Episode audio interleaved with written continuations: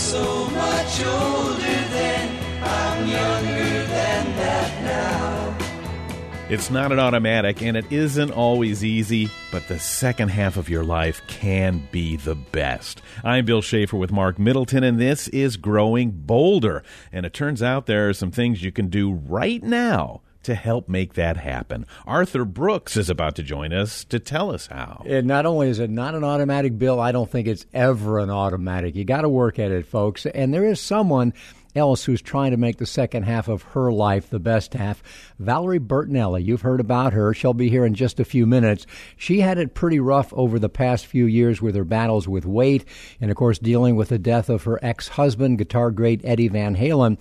We'll talk to Valerie about that and find out what she loves about being in her 60s.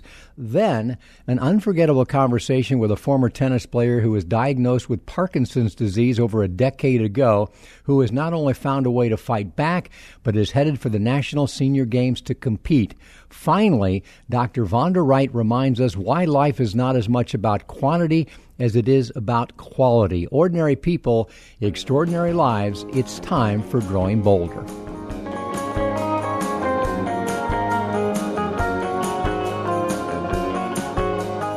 Well, we hear it again time and time again on this program from celebrities, from athletes, even everyday people. And it's always a surprise to hear someone say that their older years are some of their best. How is that possible? Will that be true for you? I'm Bill Schaefer, and this is Growing Bolder. It's not automatic and it's not always easy, but the second half of our lives can be quite fulfilling. Turns out there are some things we can do right now to help make that happen. Arthur Brooks just wrote a book about it. Brooks happens to be one of the most interesting guys on the planet. Social scientist, a columnist, a guy who studied poverty and ways to move people out of it. He's studied happiness. He's he's got a great documentary out. He's got a podcast and a dozen books in all. This one is called From Strength to Strength Finding Success, Happiness, and Deep Purpose in the Second Half of Life. Let's say hi to Arthur Brooks. How are you, Arthur? I'm well. How are you, Bill? Great to be with you. You know, I'm a big fan and really excited to have you here. There's so much that you do that, you know, from such an interesting and intellectual perspective, you take these big big, big concepts and you make them simple in a very smart way. Uh, and first of all, I just wanted to congratulate you on that because I really, really like your work. Thank you, Bill. I appreciate it a lot. You know, I'm a social scientist, and when I was getting my PhD, I thought to myself, you know, I could study widget manufacturing, or maybe I could study the human heart, which is more interesting.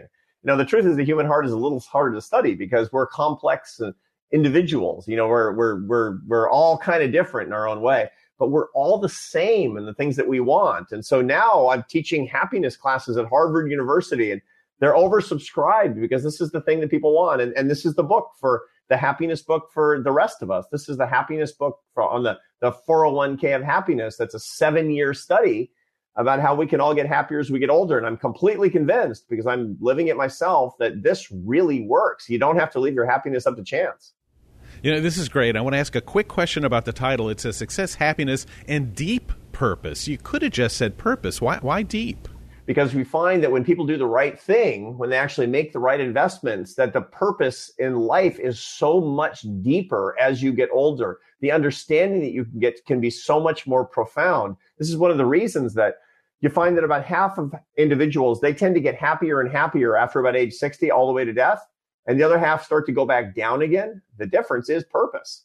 The people who are on that upper branch are the ones who say, Oh, I really am starting to understand. And the good news is you don't have to leave that up to chance at all. If you do what I have in this book, which are the seven habits of the happiest people who are older, and if you do these things, we can all have that deep purpose ahead of us. Does that mean you want to hit some of those habits now? Yeah, sure. I mean, it's like, and the, the number one habit that I found is and it really this one hit me like a two by four across the chops is I noticed that I started seeing in the in the literature, but then when I started to interview subjects for this for this uh, for this book, that there's really two curves of success, and the key to getting happier as you get older is recognizing that your better success curve is the later one. Most people don't even know it exists most people, you know, they think, look, I go up and then I lose my skills and that's kind of it. And all the good stuff is in the past. Well, it turns out there's this second success curve, not of raw smarts and hard work, but of wisdom and teaching that people start to get in their 50s and 60s. That's highest in your 70s and even your 80s. And I talk in the book in a detailed way about how to exploit that, how to get on it, how to cultivate it. And that's the big one is jumping from one success curve to the other. That's the most important skill that people acquire if they're going to be happy as they get older. Now wait a minute, isn't success all about getting a promotion, making more money? What what is success at 70? Yeah, success at 70 is enjoying your life more than you ever did, is serving other people and having more love in your life. And one of the things that people need to do is to is to migrate their passions from money, power, pleasure, fame to faith, family, friendship, and work that truly does serve others because these are the source of our, our deep and enduring satisfaction. Now, easier said than done. You know, it takes a whole bunch of ideas and a, a lot of introspection, but but that's why I wrote the book. I didn't just like write a list and put it on the internet. I wrote the whole book because frankly, I wanted this strategic plan for the rest of my life. I didn't even intend to publish it. It was a seven year study as a social scientist into the nature of my own happiness. And it was in notebooks on my desk. And my wife said, You got to write that up. And I said, Ah, nobody wants to hear that. And it debuted at number one on the New York Times bestseller list. So I guess, I guess that's proof that my wife is always right. Well, that's that's probably a rule. Second, your second rule for success is the wife is always right. But uh, but look, that was a great point, though. We we find that man, if you wanted to write, you're a best-selling author. Writing about aging is generally not something a publisher would get excited about. They'd almost steer you to something else. What did you see in aging that you thought, man, this might hit a nerve with people? Well, part of it is that we are aging, and everybody, you know, maybe we don't want to age, but we don't like the alternative. That's for sure. You know, not aging is worse than aging. That's for sure. And you know, we have an aging nation of people that are kind of trying to leave their happiness up to chance. It's it's craziness. I just you know hope for the best and live right and everything else. No, you can do things. You can you can start your happiness 401k no matter what age, 25, 45, 65 and remarkably change the odds of getting happier as you grow older. Now, it's true that for the longest time, publishers have not been so interested in this, but I have a great publisher at Portfolio Penguin. They're, they're, they're just, they're, they're really visionary about this stuff. They're looking at what our country needs and what we need as people. And the result is that we've created this book that, that people are buying like crazy because they want the secrets. And I did too. well, uh, well, still, I mean, eh, the only thing you see about aging, the only thing people say about aging, you know, you go to buy a birthday card for a friend uh, at the store and it'll talk about losing your car keys, or we talk, we see aging as just a time of decline and illness and frailty and isolation and death. And here you come in talking about how to be satisfied, how to be happy, how to make it the second half of your life the best. Uh, but you're not like one of those self help guys. You're you're you're a social scientist. This this got to be real if it's coming from you. It should be. I mean, it's like, you know, Harvard professor does a seven year study and, and it better be good. That's all I can say because, you know, we we try to do things that are absolutely correct at my university on this. And, and I'm so persuaded that I literally quit a CEO job on the basis of this research and, and came to do teaching so that I could be on my own second curve. It's a really important thing that to, to, to recognize that there's so much that's in all of our hands that we can do to actually get happier, to bring more love in our lives to lift other people up. But but it doesn't happen by chance. It doesn't just, you know, mysteriously materialize in our lives. We actually have to know the skills. It's not enough to wish for it. You got to work for it, but the work is joyful.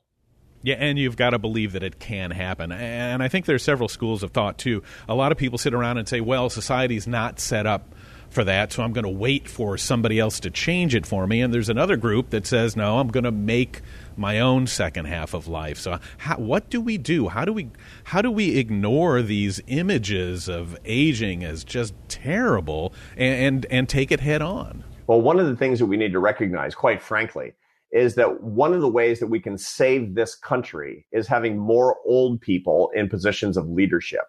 Now, one of you know, I, have done a lot of stuff, you know, studying Silicon Valley tech industries, and one of the biggest they they went from you know the most respected part of the entrepreneurial economy to one of the least respected in 15 years. How do you blow that? How do you blow that lead? You know, when I was a kid, I was a Seattle Mariners fan growing up in Seattle. They could blow a lead like that, but you know, not very many teams are that good. I have to say, at, at screwing up. What happened? And the answer is there's too many young people. I mean, I love young people because they're on their first success curve, their ambition curve. But there's not enough people in the second success curve, which is the wisdom curve. You know, one of the things I talk about in this book is that, look, we're getting healthier, we're living longer. If you're 20 years old and you're in good health, you can expect to live to 90. No joke. That means at 70, you should be in your prime on your second curve, your wisdom curve. Every company in America needs more old people in the C suite, more old people on marketing teams, more old people on product teams, people who've actually gotten their degree in the school of hard knocks that can help keep organizations from making dumb mistakes. I love the energy of young people, but it's only deployed properly when it's mixed with the wisdom of old people. So this is one of the key things. It's not just finding good jobs for old people. This is not an act of charity. This is an act of charity for America that we need to deploy the wisdom that's actually floating around around us. And those of us who are, you know, I'm 57 and I'm planning to live for a bunch more years. I want to deploy my talents and my skills that, I, that I've actually cultivated over the course of this study for good purpose. And I want other people to enjoy this book and understand that their best years and their happiest years are ahead. All right, look, you got us fired up now. Nobody listening is disagreeing, but I'm afraid that after the interview, you know, we'll all go, yeah, that guy's right. And then we just kind of sit back and turn Matlock on and sit back on the couch and, you know, wait till the end. So, what, what do we do? What actionable items, what can I do right now in my mid 60s to, to take steps in the right direction? Well, there's a lot of things. There's these seven practices, and I go through them one by one about how to cultivate your new skills to be sure, but there are also things to be thinking about. So, for example, we need as we get older to be spending a lot more time on our on our close relationships than we have in the past. These things are not going to fix themselves and these things are not going to generate themselves. So I have a whole section on how, you know, young people they have a lot of deal friends, but as you get older you need real friends, not deal friends. One of the biggest problems that older people have is they're even though they have a lot of people around them, they're quite lonely because they've lost their ability to make real friendships. So real friends, not deal friends. There's a spiritual walk that older people need to cultivate, whether they're traditionally religious or not. You know, the contemplation of more transcendental things plays into, taps into the second curve. It literally works with the structure of the brain optimally. And I talk about actually how to do that with a meditation or prayer practice or simply reading the philosophical works of the great Stoic philosophers. There's many ways to do that. It goes on and on. We need to confront our fears. Older people who are happier and more effective and more successful, they're not afraid of failure anymore. They're not afraid of social comparison anymore. And, but that doesn't happen by itself. I have a whole set of techniques and meditations that the, the oldest, happiest people that they engage in so that fear can be in their past, one step after another. This is a joyful job, but it's a real thing that each one of us can do. And, and I think one of the things I love about your work the most, whether you're talking about happiness, whether you're talking about poverty, whether you're talking about aging, you keep coming back to these same terms. You keep, you know, whether you're 90, whether you have cancer, or even people who suffer dementia, we need to find ways to keep our dignity, not just keep our dignity, but offer dignity to others, to feel useful, and to, to have hope in our lives. Yeah, for sure. And it's one thing, one of the main reasons that people get very depressed when they get older is that because they feel irrelevant. But it, it's not just enough to convince yourself that you're not irrelevant, to convince yourself that you're useful. You gotta be useful. You have to be relevant. And this doesn't have to be fiction.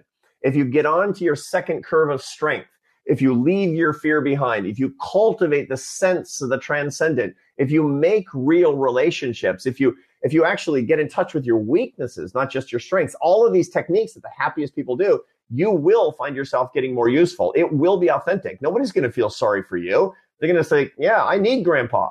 I need him here because I can't do my work without him. And, and look, this is, I'm not going to, I'm not going to lie to you here. I mean, this country needs that. We have an aging population full of people with tremendous potential.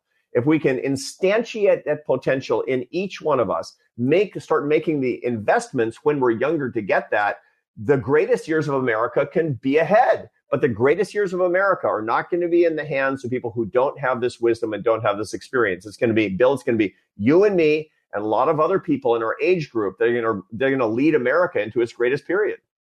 It, this is this is great stuff. This is what we need to hear, and not just people that are 65 and over, but as you said, people who are 20, 30, 40, moving forward into life. And really, we are you know, you don't want to keep age groups in silos either. This intergenerational stuff is magic. Oh, it's crazy. Yeah, no, it's the most amazing. One of the biggest mistakes that we've made in America is by putting everybody together by age. You know, the first graders, the second graders, the college students, the graduate students. You know, they have cohorts inside com- inside companies that are all the same age. That's nuts.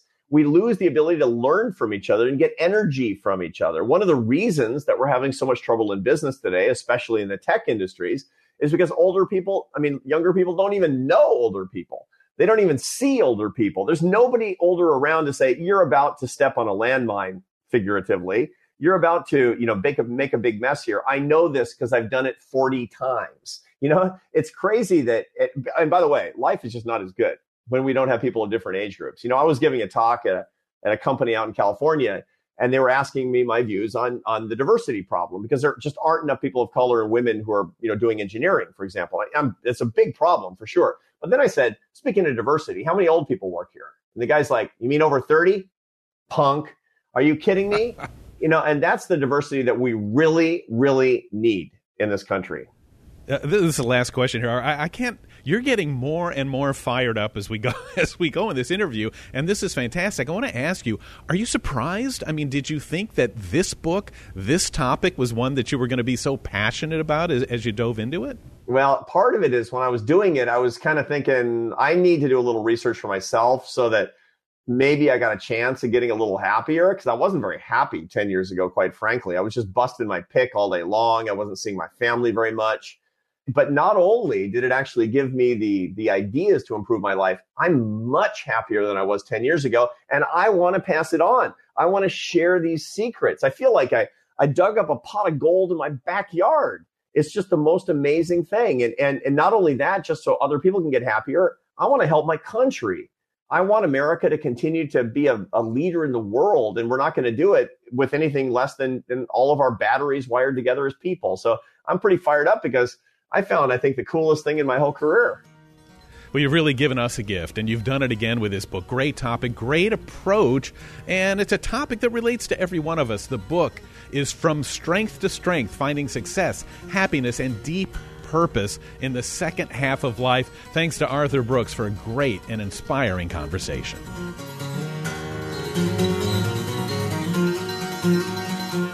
Next up, actress Valerie Bertinelli is going to talk about the death of Eddie Van Halen, coping with the ups and downs in life, and why now, in her 60s, she believes the best is yet to come. This is Growing Bolder.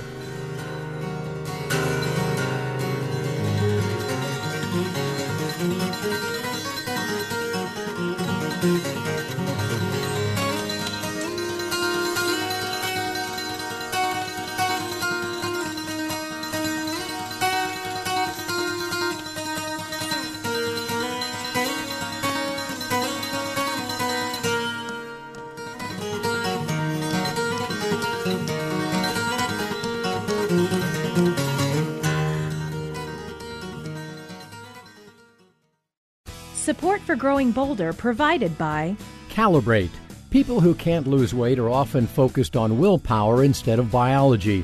The Calibrate Metabolic Reset combines GLP 1 medication, one on one video coaching, and a holistic curriculum to help members lose 15% of their body weight on average. And Calibrate guarantees results. More information at joincalibrate.com.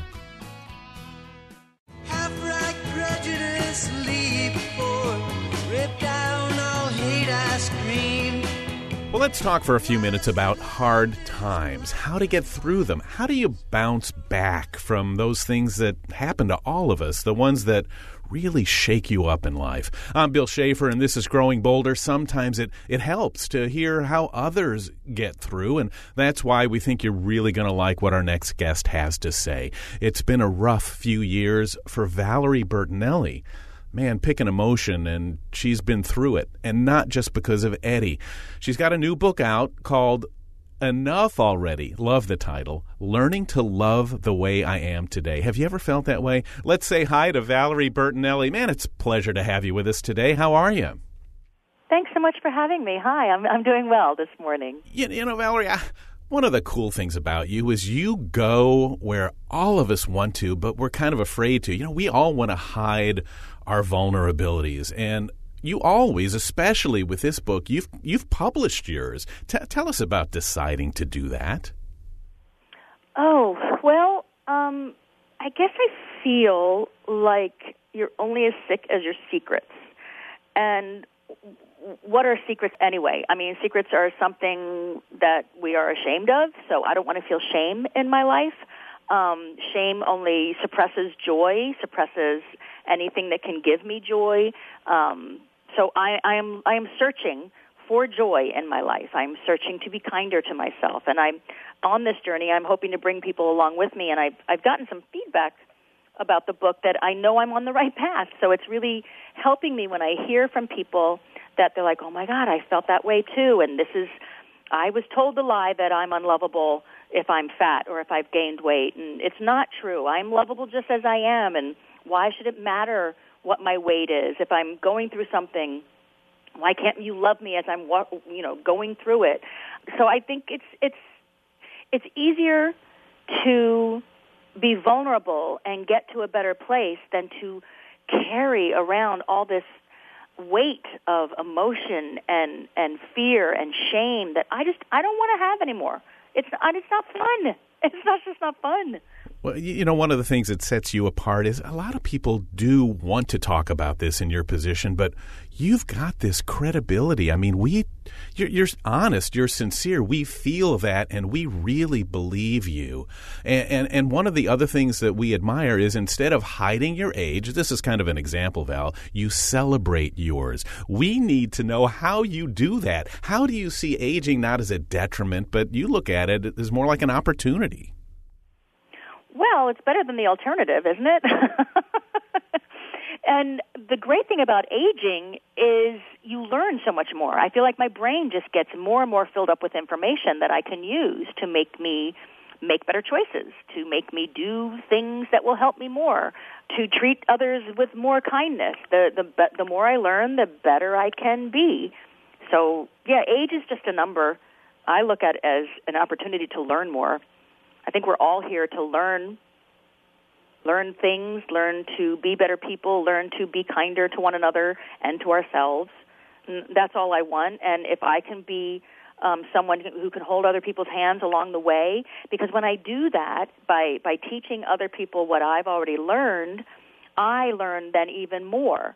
So I'm constantly filling myself up with knowledge as I'm also sharing my knowledge, and that that's all I want. I just want to learn well, well, let's go there a little bit because I mentioned off the top that you ha- have been through a lot. I mean, Eddie Van Halen's passing, a separation in your next marriage, taking care of your mom in her final years. You know, it's like grief and death and loss. These are these are huge things that we all go through, and we watch you do it with such class. And and and how has all this changed you, Valerie? What what do we need to understand? What can we learn from what you've been through? Um, that regrets aren't necessarily a bad thing. Um, I I don't I don't agree with the phrase I have a phrase I have no regrets. It's made me who I am. Um, regrets are yes, they have made me who I am, but I, I would rather learn and not have the regrets. I I I, I regret not opening up my mouth more and, and asking my mom more questions. I regret like I say in the book, that I didn't hug Ed more when I could see that he wanted it. I regret all sorts of things. Um, I regret not telling people how I feel about them so that they know how much I absolutely love them. Because what if it's the last time I ever see them? I'm grateful that I was able to tell Ed I love him before he had his final stroke so that he knew those were the last words.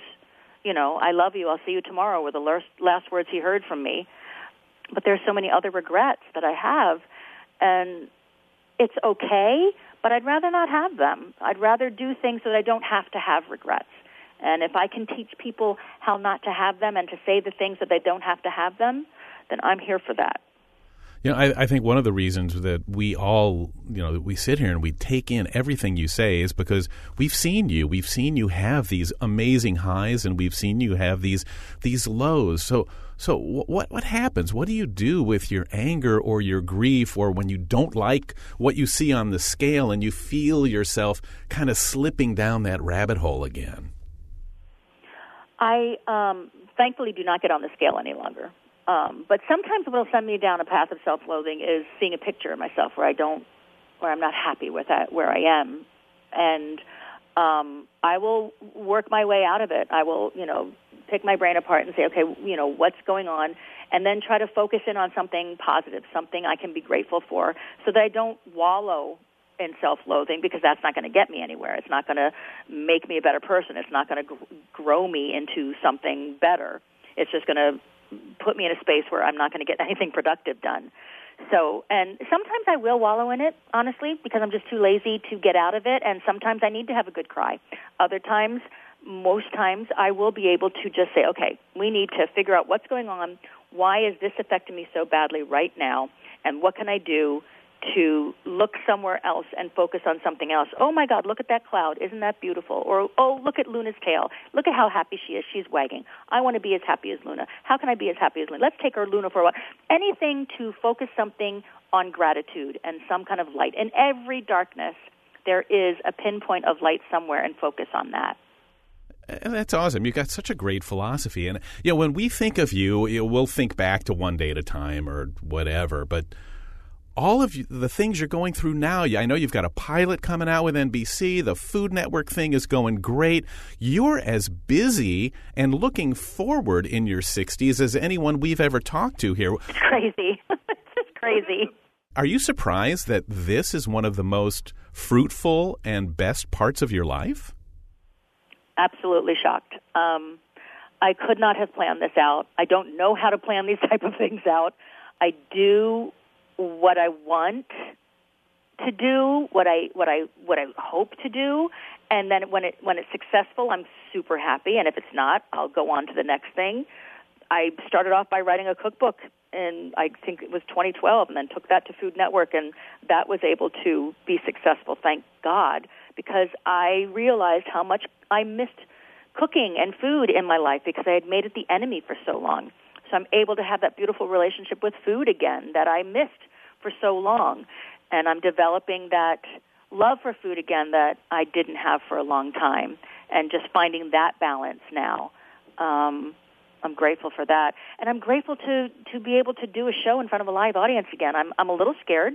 I haven't done it in a long time, so um, we do our first um, script reading today. So I'm very nervous, um, I'm so excited. I'm I'm just so grateful every day, the first thing I say before I even open my eyes sometimes is thank you. Just thank you. It's awesome. You know, more than an actor, more than an author, you know what you are? You are an inspiration. And the book is called Enough Already. It's empowering on so many levels. It's about turning a corner. It's about dealing with real life, just like we all have to. And the best thing is straight from the heart of Valerie Bertinelli. Val, thanks so much.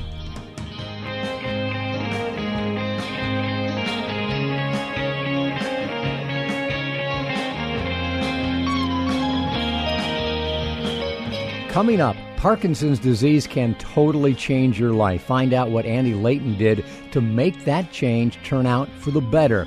We'll talk to the 74 year old as he prepares for the National Senior Games. This is Growing Bolder. And the glimpse of our past fades away so fast, like a castanet dance in the night.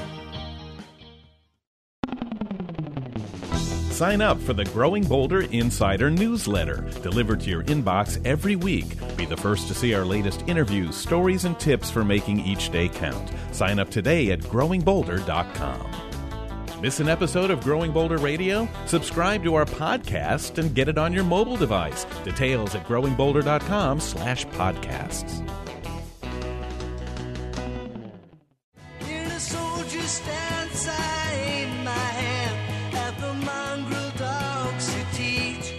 Bill Schaefer with Mark Middleton, and this is Growing Bolder. You know, we've got a lot of people ask us about the podcast all the time, Mark. Where where to find something truly inspiring that focuses on people who found ways to stay active in their later years that completely enhances their lives? Well, here's a recommendation. The podcast is called Fountain of Youth, and it is hosted by Mark and we're going to hear part of one right now. Yeah, I appreciate that, Bill. I'm having a lot of fun with it. Uh, and this one is about resilience. It's about taking whatever happens to us in stride and then making the best of it. Andy Layton is a guy who was diagnosed with Parkinson's disease.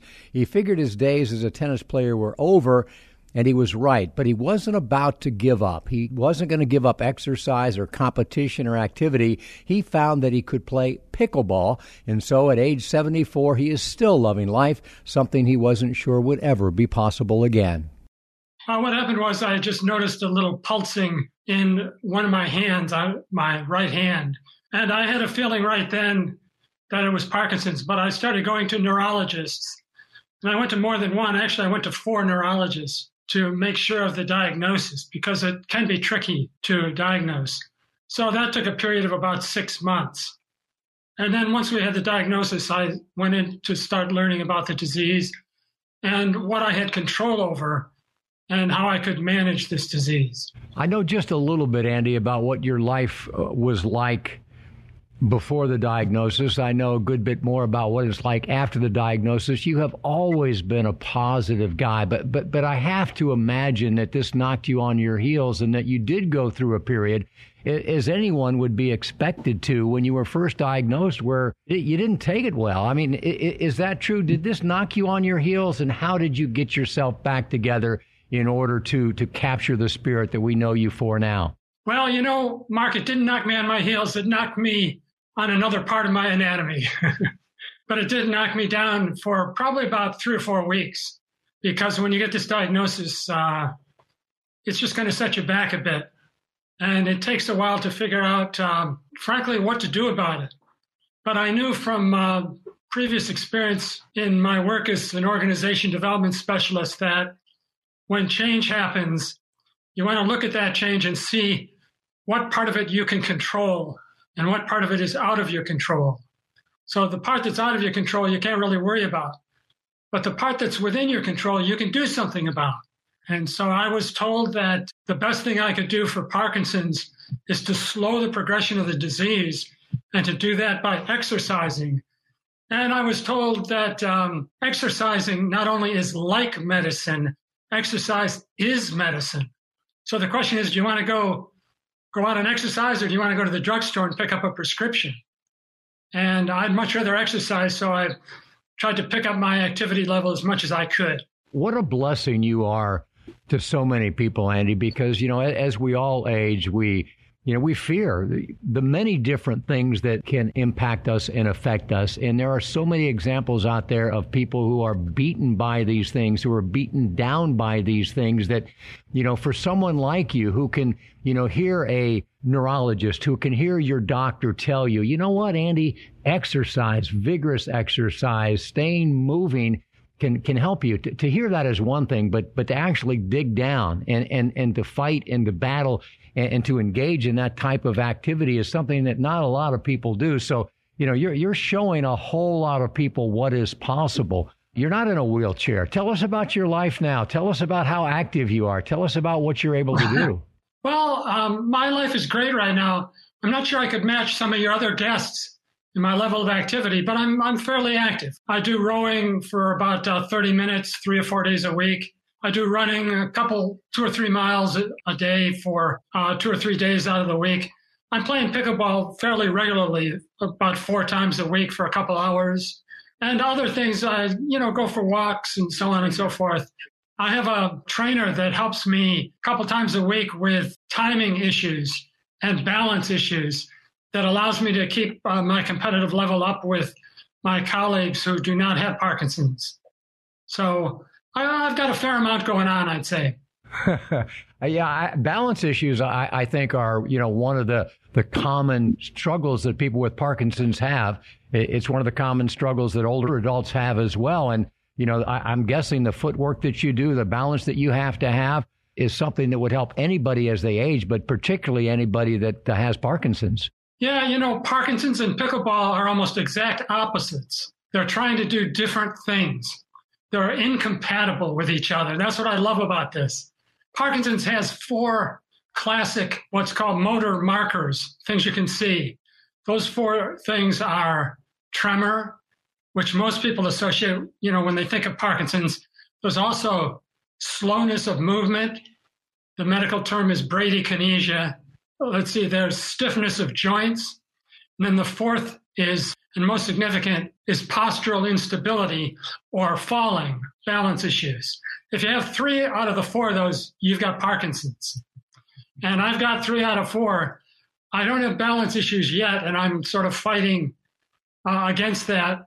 And pickleball helps me do that. We're talking with Andy Layton, uh, a 74 year old athlete, national senior Olympian, a senior games guy who doesn't just go to play, he goes to compete. He goes to get up on the podium and, and, and get it done. Talk to us about the transition, Andy, from from tennis to pickleball because a lot of older adults are making that anyway. One of the cool things about pickleball, I think, is that for the most part, it became popular with older adults and now it is increasingly popular with people of all ages. And some of these younger age groups in pickleball are former national and world champions in handball and tennis. And, you know, it, it's a game that, that almost anybody can play. And for someone with your condition, it seems like it, the court got smaller. You don't have to move as much. I, ideally made for a guy who knows how to handle a racket that wants to keep moving. Am I right about that?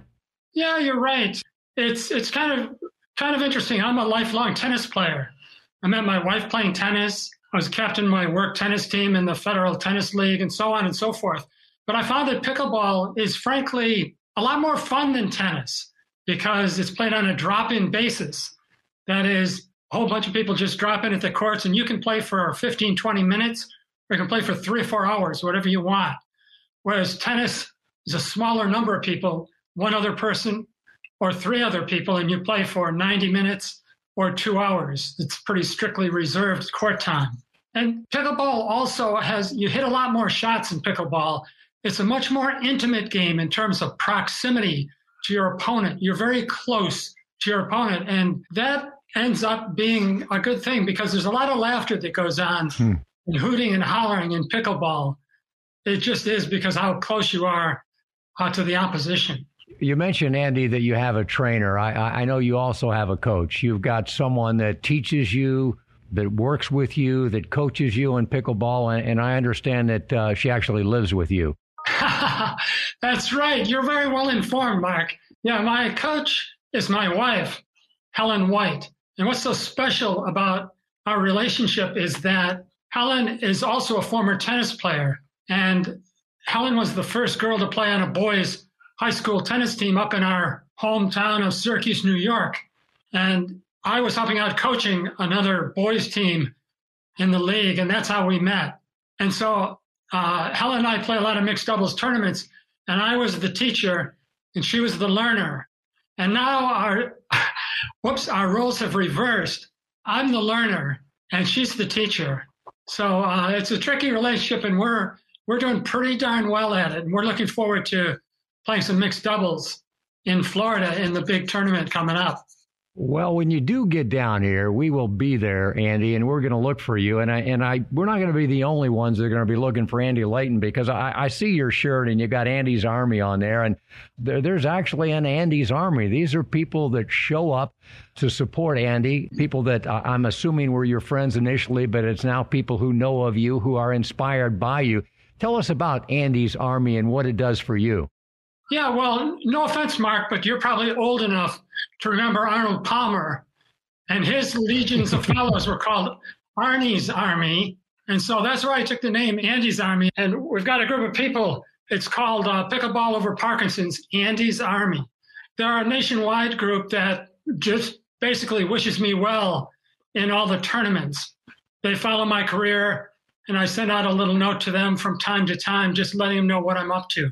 So uh, we've had a great time at some tournaments. Some people I've never even met come up to me and, you know, wish me well. They pray for me, they cheer for me. And that's something that's really, really important when you're facing something like Parkinson's that, frankly, you not face it alone.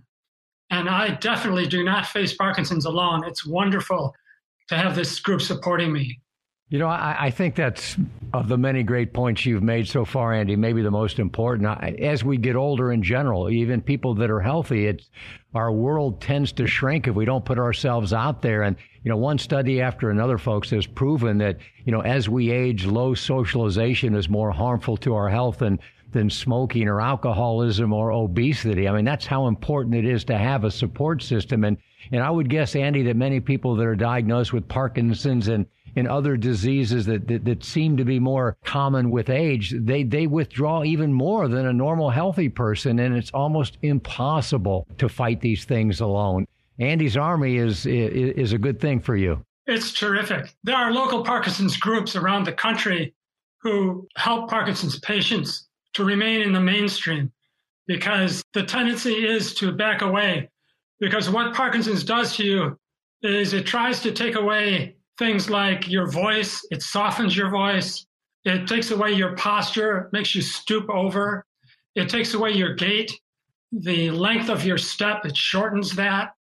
And so in my case, I'm doing everything I can to combat those things. You know, when we're playing pickleball, some people know me and some people don't. I frankly don't care if they know I have Parkinson's or not. I'm just looking for competition.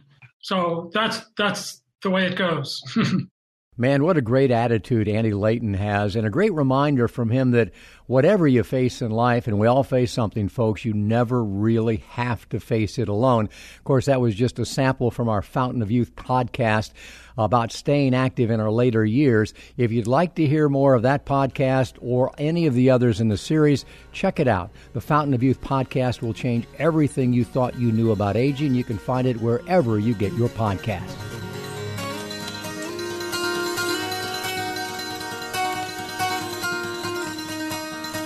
When we come back, the doctor is in. Dr. Vonda Wright writes us a prescription for living in the moment. This is Growing Bolder.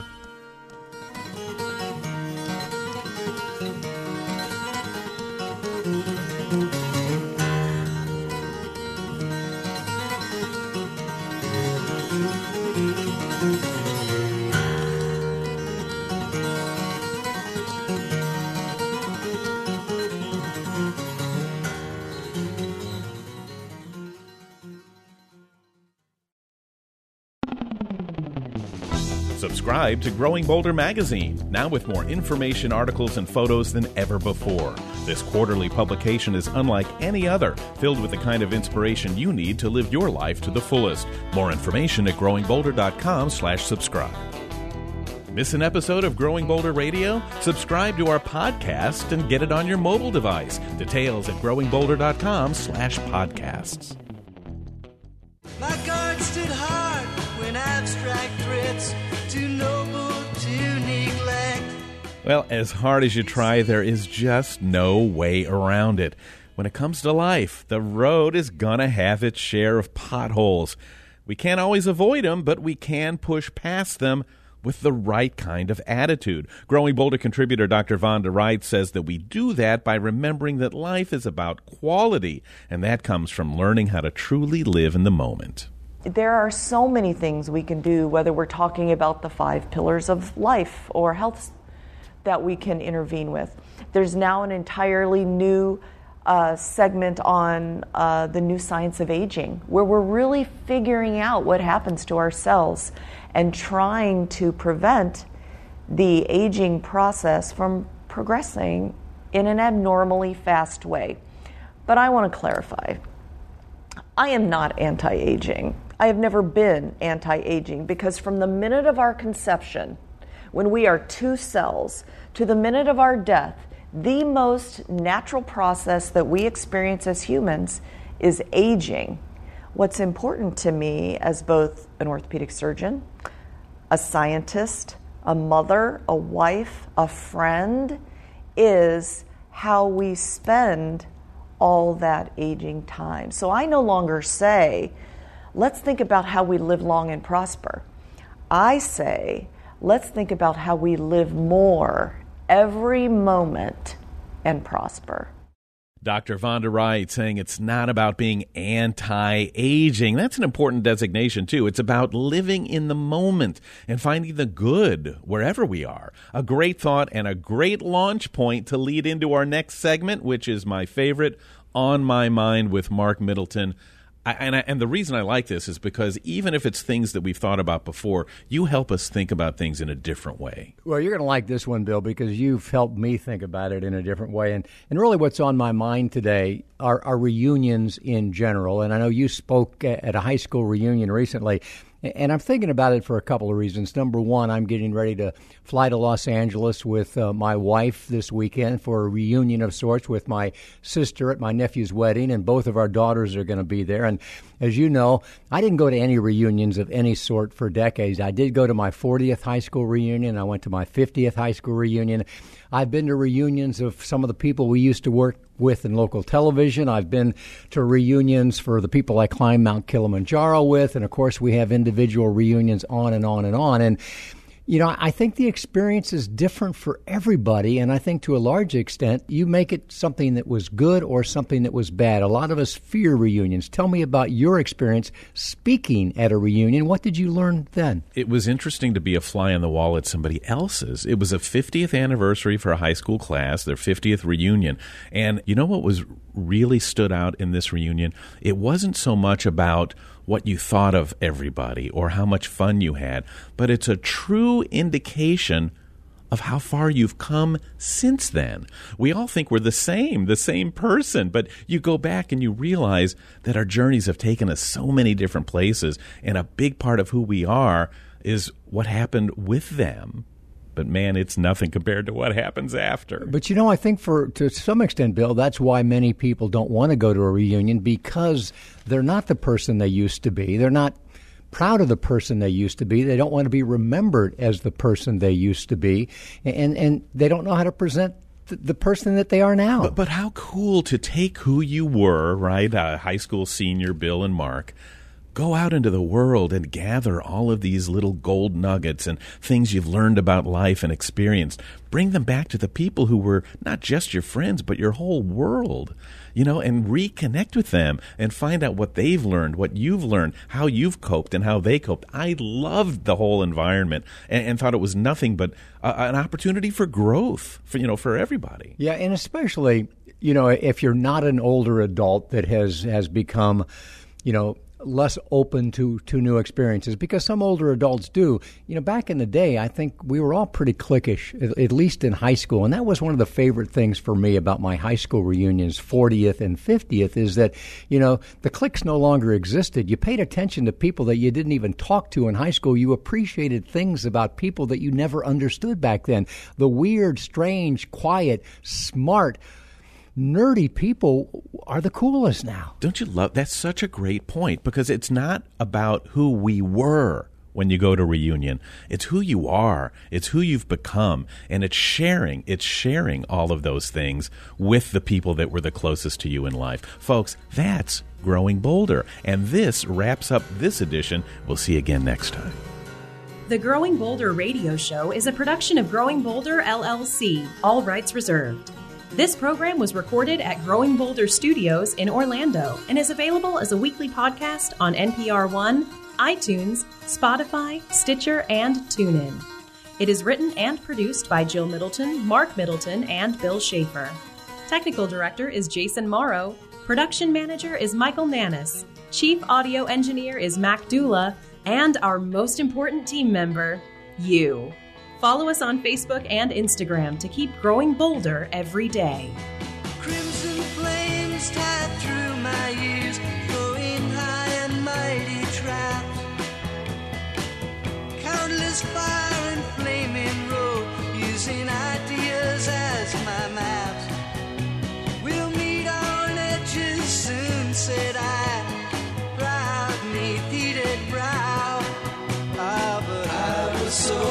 So